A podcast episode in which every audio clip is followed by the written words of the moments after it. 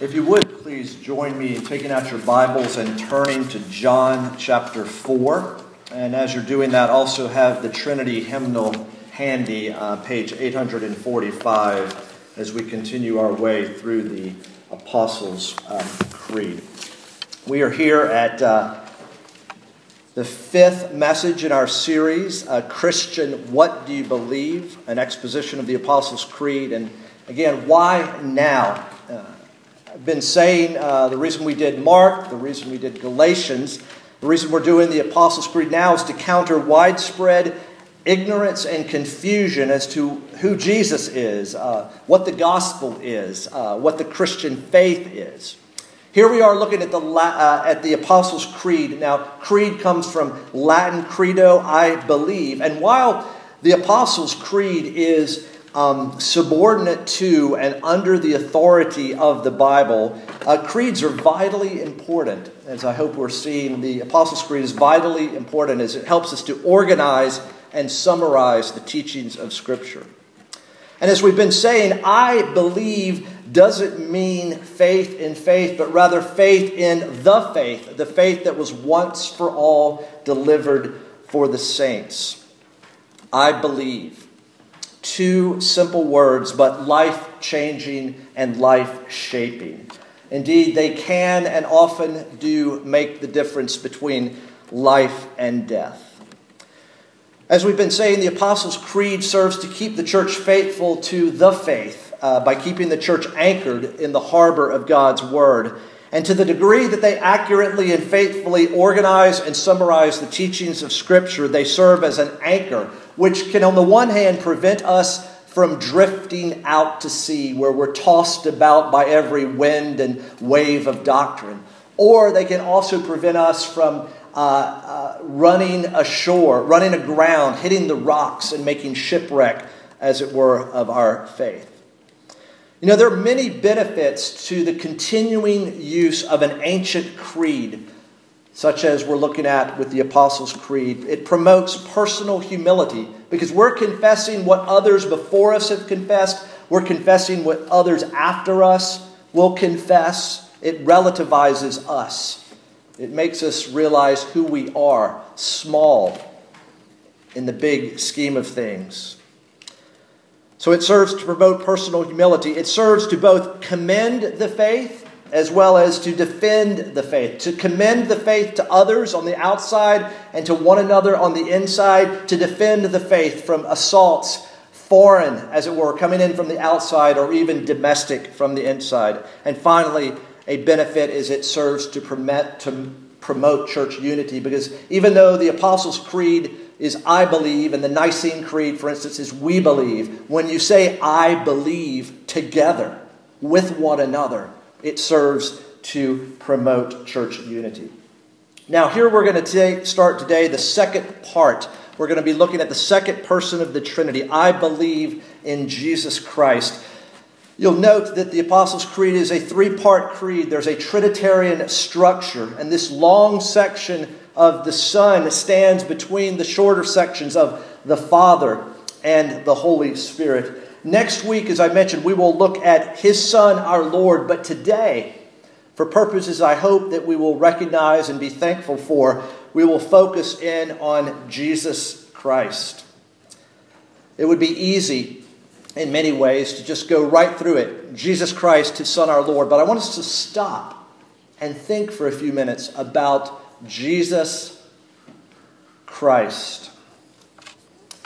I believe I believe, I believe. Um, I heard a story this past week of a chaplain at a university who uh, was interviewing incoming students, and they, they um, made the comment, Well, chaplain, you're not going to be uh, seeing much of me uh, on campus because I just don't believe in God. And this chaplain responded with words like this Well, which God is it you don't believe in? And that kind of stopped the, uh, the student, and they had to think about it, and then they described um, this God. And, and, and the chaplain went back and said, Well, I'm not surprised you don't believe in that God. I don't believe in that God either. but as we will see in the Apostles' Creed, as it faithfully points us to God's Word, it will give us confidence that the God we believe in is the God who is the real, one true and living God, and the God who has made himself known in the person and work of Jesus of Nazareth. Some of you may have heard that this past, or this month of October, uh, Ligonier Ministries, in combination with Lifeway Research, uh, released the findings of their third uh, State of American Theological Study. Uh, it was an attempt to, uh, to check the theological temperature of the American population. And they surveyed uh, 3,002 Americans. Of those 3,002, uh, 500 or so identified themselves as evangelicals based on a four part definition. And these, these questions focused on six key doctrinal areas. And there were 34 questions, excuse me, 34 statements. And what they asked was Do you strongly agree? Do you somewhat agree? Do you somewhat disagree? Do you strongly disagree? Or are you not sure? Now, there's some good resources, and I encourage all of us in a bit to, to take a look at that. I think it'll be helpful for understanding how best to reach out to the world around us. Um, and in fact, uh, next month's Table Talk magazine has an article about it. But this past couple days ago, actually, it came out on the 25th, is a great article entitled Christian, What Do You Believe? Probably a heresy about Jesus, says this survey. Because I'm going to just highlight a few things in this article that Ligonier Ministries wanted to know what Americans believe about God, salvation, ethics, and the Bible. And here is something rather, uh, rather interesting. When it comes to Americans with evangelical beliefs, the survey found that a majority say that most people are basically good. And, and a majority, more than 50%, says God accepts the worship of all religions. And then interestingly, almost three quarters, over 75%, say that Jesus was the first and greatest being created by God the Father. Well, Ligonier says this however, all these beliefs are contrary to the historic Christian faith when it comes to sin, when it comes to Jesus being the exclusive and only way to God, and when it comes to who Jesus is. They go on to say this strangely, while most evangelicals strongly believe in justification by faith alone, they are confused about the person of Jesus Christ. On the one hand, virtually all evangelicals express support for Trinitarian doctrine, yet at the same time, most agree that Jesus is the first and greatest being created by God, which was a view espoused by the ancient heretic Arius. So, interestingly, this survey helps confirm that there is ignorance, there is confusion out there about who Jesus is and what is at the heart of the Christian faith. Indeed, the president of Ligonier said this It's never been popular to talk about mankind's sinfulness or the exclusive claims of Jesus Christ, but at a time when a darkened world needs the light of the gospel, it's disheartening to see many within the evangelical church confused about what the Bible teaches. And so that's one of our main purposes is to clear up the confusion because once we see Jesus for who he is, as made known in the scriptures, our love for him will grow. Our thankfulness for what he has done in our place and on our behalf will grow.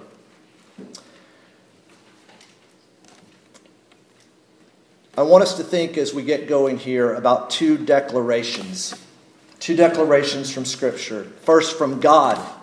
In Matthew 1, we hear this the angel telling Mary, or Joseph, She will bear a son, and you shall call his name Jesus, for he will save his people from their sins.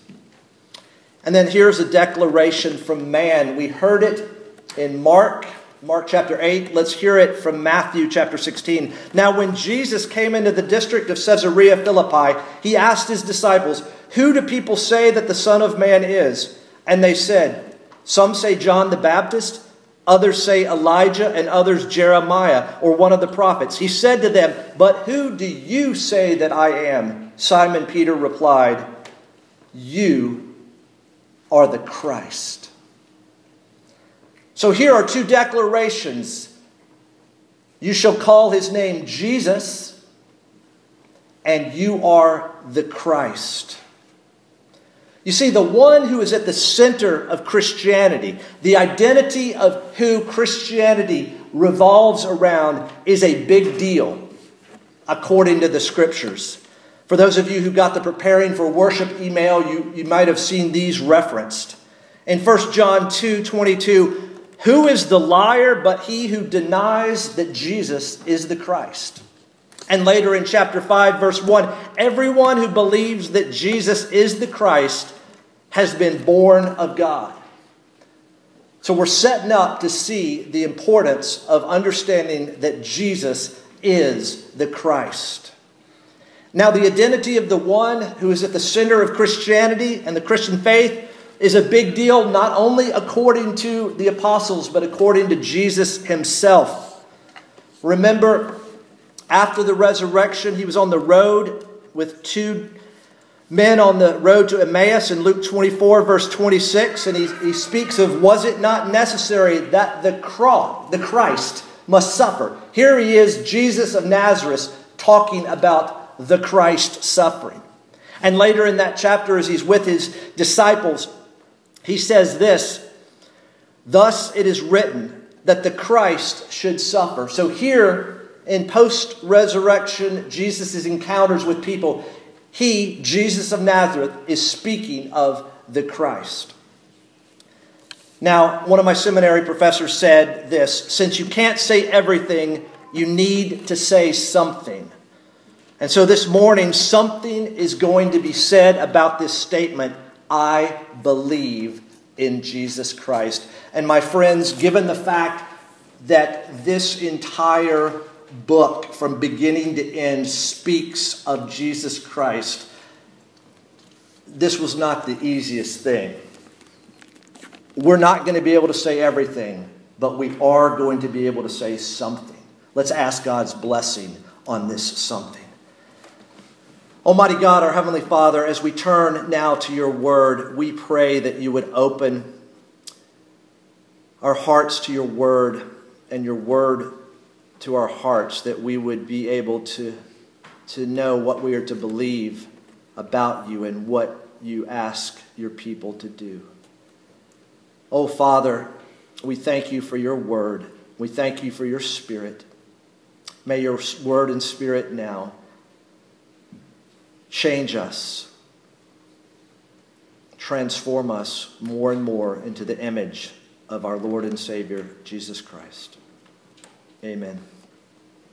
Well, we're going to spend just the next few minutes thinking about the name Jesus as well as the title Christ. And we're going to do that by primarily focusing on an incident in the life and ministry of Jesus of Nazareth, where he makes himself known through a declaration that he is the Christ. And as I read this passage, we'll stop and make comments along the way about the name of the Savior, Redeemer, Jesus, and the title of the Savior, Redeemer, the Christ.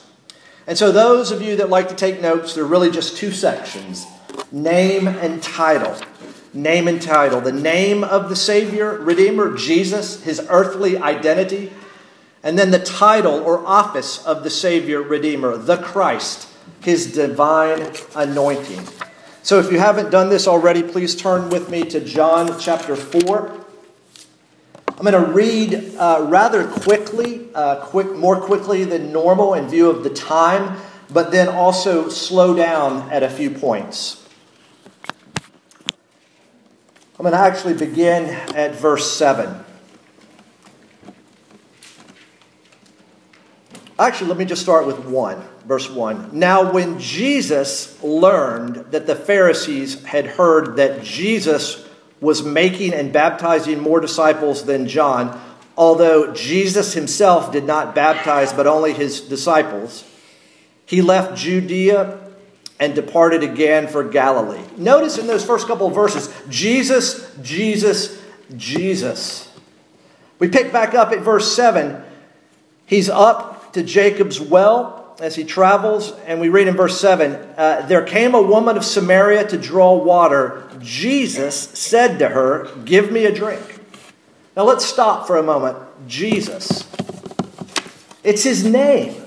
The name Jesus. It's his given name, it's his proper name. Interestingly, in my study, I learned that Jesus was the fourth most popular name of Jewish boys at that time. Simeon or Simon was in first place, then Joseph, then Judah, and then Jesus, because Jesus is really just the Greek equivalent of the Hebrew Joshua.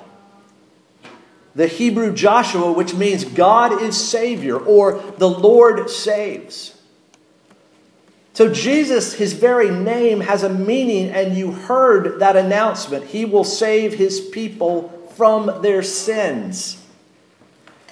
So, when you hear the name Jesus, it's the historical person, Jesus of Nazareth. And his name identifies him as a historical person. He's Mary's son from Nazareth in Galilee. And at times you'll see, and, uh, and also it was thought the son of Joseph. His name, Jesus, reflects his mission, and it's connected with his coming as foreseen by the Old Testament. So let's continue reading as Jesus encounters this Samaritan woman at the well. Again, verse 7 There came a woman of Samaria to draw water. Jesus said to her, Give me a drink for his disciples had gone away into the city to buy food. The Samaritan woman said to him, How is it that you, a Jew, ask for a drink from me, a woman of Samaria? For Jews have no dealings with Samaritans. Jesus answered her, If you knew the gift of God and who it is that is saying to you, Give me a drink, you would have asked him, and he would have given you living water. The woman said to him, Sir, you have nothing to draw water with, and the well is deep. Where do you get that living water? Are you greater than our father Jacob? He gave us the well and drank from it himself, as did his sons and his livestock. Jesus said to her, Everyone who drinks of this water will be thirsty again, but whoever drinks of the water I will give him will never thirst, will, will never be thirsty forever.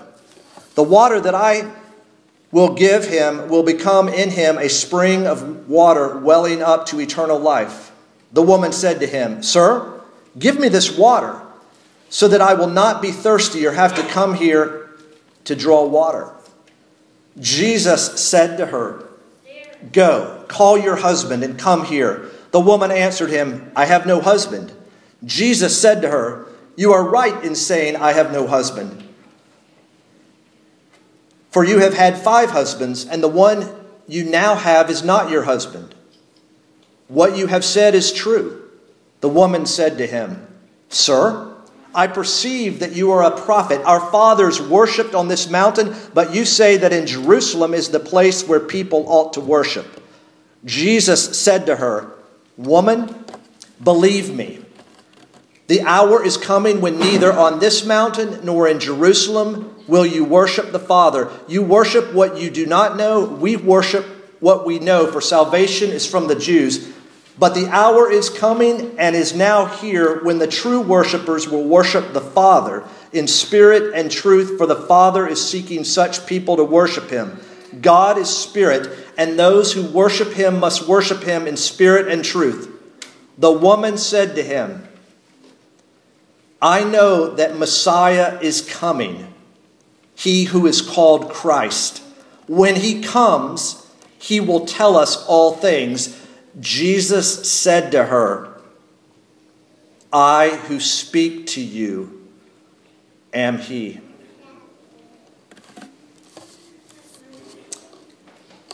Notice, Jesus, Jesus, Jesus has been with this woman, and she knows that Messiah is coming, Messiah who is called Christ. Well, Christ, children, is not his last name.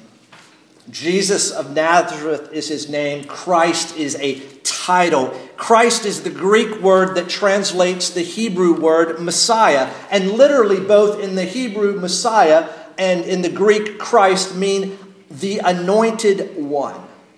The anointed one, uh, appointed to fulfill his calling, his trade, or his profession.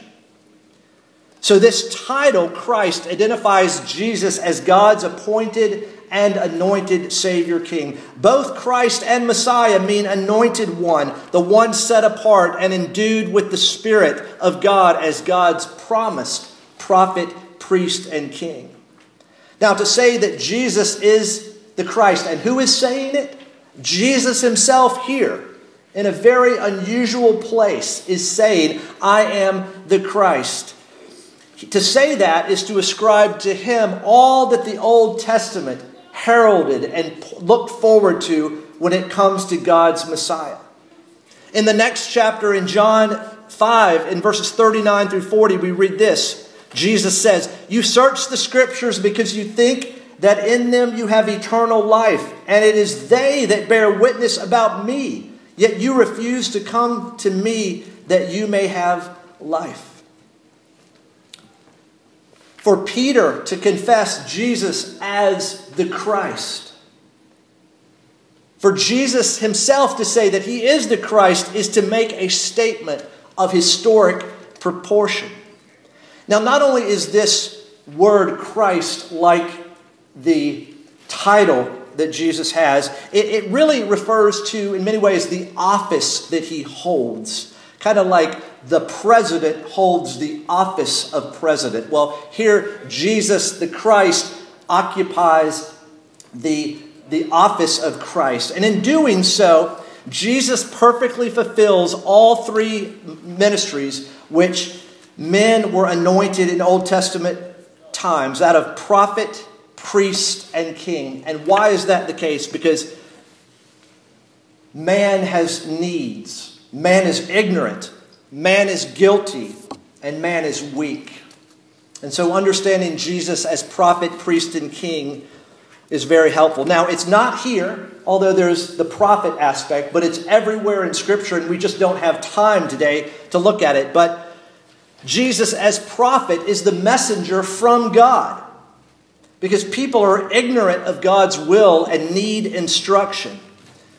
And as Deuteronomy 18 points out there, they were looking for the prophet greater than Moses to come, and Jesus is that prophet.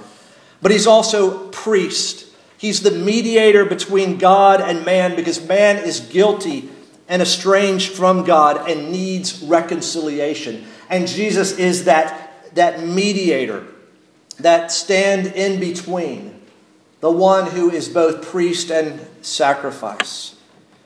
And then Jesus is king, and we, we, we saw that often in Mark.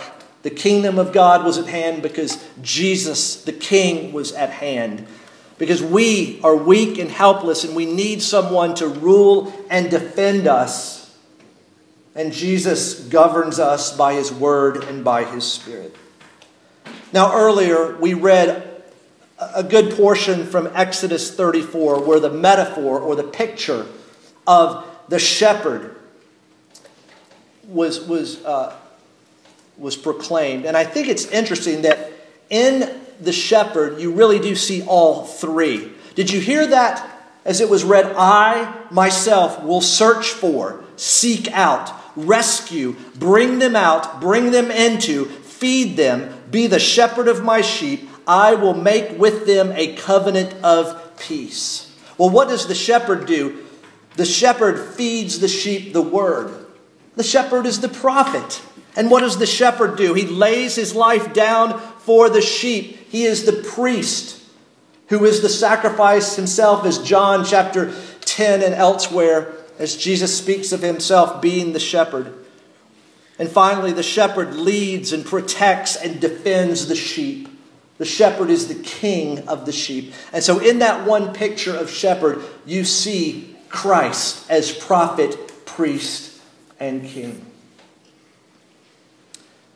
Now, we've seen that these two words, Jesus Christ, express both a given name and a given title. I want you to continue with me in John 4. Verses 37. Jesus has just said to her, I who speak to you am he. In other words, I am the Christ. And then we read, Just then his disciples came back. They marveled that he was talking with a woman, but no one said, What do you seek? or Why are you talking with her? So the woman left her water jar and went away into town and said to the people, Come, see a man who told me all that I ever did. Can this be the Christ? They went out of the town and were coming to him. Notice the woman starts off, I perceive. And then she know, she says, I, I know that, that Messiah is coming, he who is called Christ. When he comes, he will tell us all things. And now she says, Can this be the Christ? And then look down with me at verse 34. The next few verses are astonishing. Many Samaritans from that town believed in him because of the woman's testimony. He told me all that I ever did. So when the Samaritans came to him, they asked him to stay with them. And he stayed there two days. And many more believed because of his word. They said to the woman, It is no longer because of what you said that we believe, for we have heard for ourselves, and we know that this is indeed the Savior of the world. What a confession. This Jesus, whose very name means God saves. He is this anointed one, this Christ promised, and he is here. Many believed. Why? Because of her testimony. Many more believed. Why? Because of his word. We have heard for ourselves, and we know that this is indeed the Savior of the world.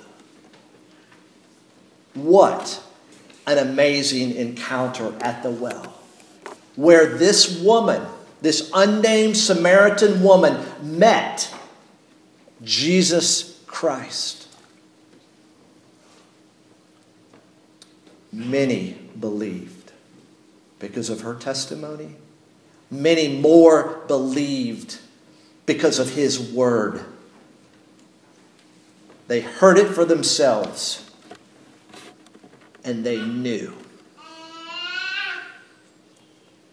At the end of John, the second to last chapter, we read these words Now Jesus did many other signs in the presence of the disciples, which are not written in this book.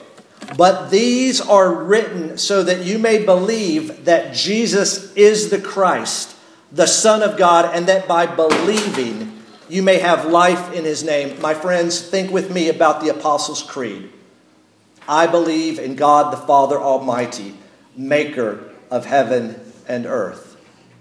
I believe in Jesus Christ, his only Son, our Lord. I believe in Jesus Christ so that you may believe that Jesus is the Christ, the Son of God, and that by believing you may have life in his name. Is the Apostles' Creed just a throwaway line? I believe in Jesus Christ. And then finally, if you would turn with me to Acts chapter 4. Acts chapter 4 again brings together Jesus and Christ the name and the title. Something that would be real easy to skip over and go right to his son, our Lord. And my friends, that is going to be hugely important, and we're going to look at it next week. But let's don't fly through Jesus Christ. I mean, a lot of our friends probably use those two words in a very arrogant, a very flippant, a very sacrilegious, a very unthinking, a very sad way, don't they? Do we say it reverently, with joy, with thanksgiving that we believe? Acts chapter 4 verses 10 through 12. Let it be known to all of you and to all the people of Israel that by the name of Jesus Christ of Nazareth, whom you crucified, whom God raised from the dead, by him this man is standing before you well. In other words, this man had been healed by Peter and John, and people couldn't understand why, and, and, and Peter proclaims, preaches a sermon. This Jesus, that is Jesus of Nazareth, is the stone that was rejected by you, the builders, which has become the cornerstone. And there is salvation in no one else, for there is no other name under heaven given among men by which we must be saved. My friends, when you say, I believe in Jesus Christ, you are saying, I believe in the one way, the one highway, the one avenue, the one door, the one gate, the one expressway, the one parkway, the only way to God. It is exclusive. But oh, is it an inclusive exclusivity? Come to me, Jesus says, all who are burdened, who are laboring, weighed down by guilt and shame. Come, come to me and find rest. My friends, I believe in God the Father Almighty, maker of heaven and earth. I believe in Jesus Christ. Obviously, we're going to con- continue to use this as a confession of faith in the coming weeks. And I pray that as we do that, as the words come off of our lips, our hearts would be arrested by the God man, Jesus. Jesus, who was named Jesus because he and he alone would save his people from their sins and who was given the title Christ because he was that long expected one who would make all things new and all things right as he is the prophet, the priest, and the king. My friends, may your next confession of I believe in Jesus Christ fill you with gratitude and joy and confidence. May it strip away pride and may it replace it with a humble realization of all that Jesus has done for you in his life, in his death, in his resurrection. Let's pray. Almighty God, our Heavenly Father, the only way we can, with integrity of heart, say, I believe in Jesus Christ and know all that entails is because, Father, you have opened our eyes to see him.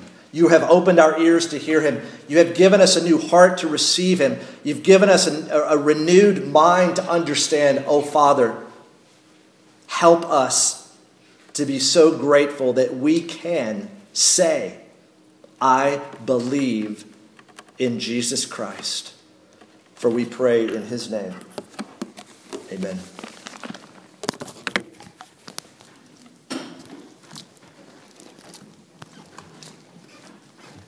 Said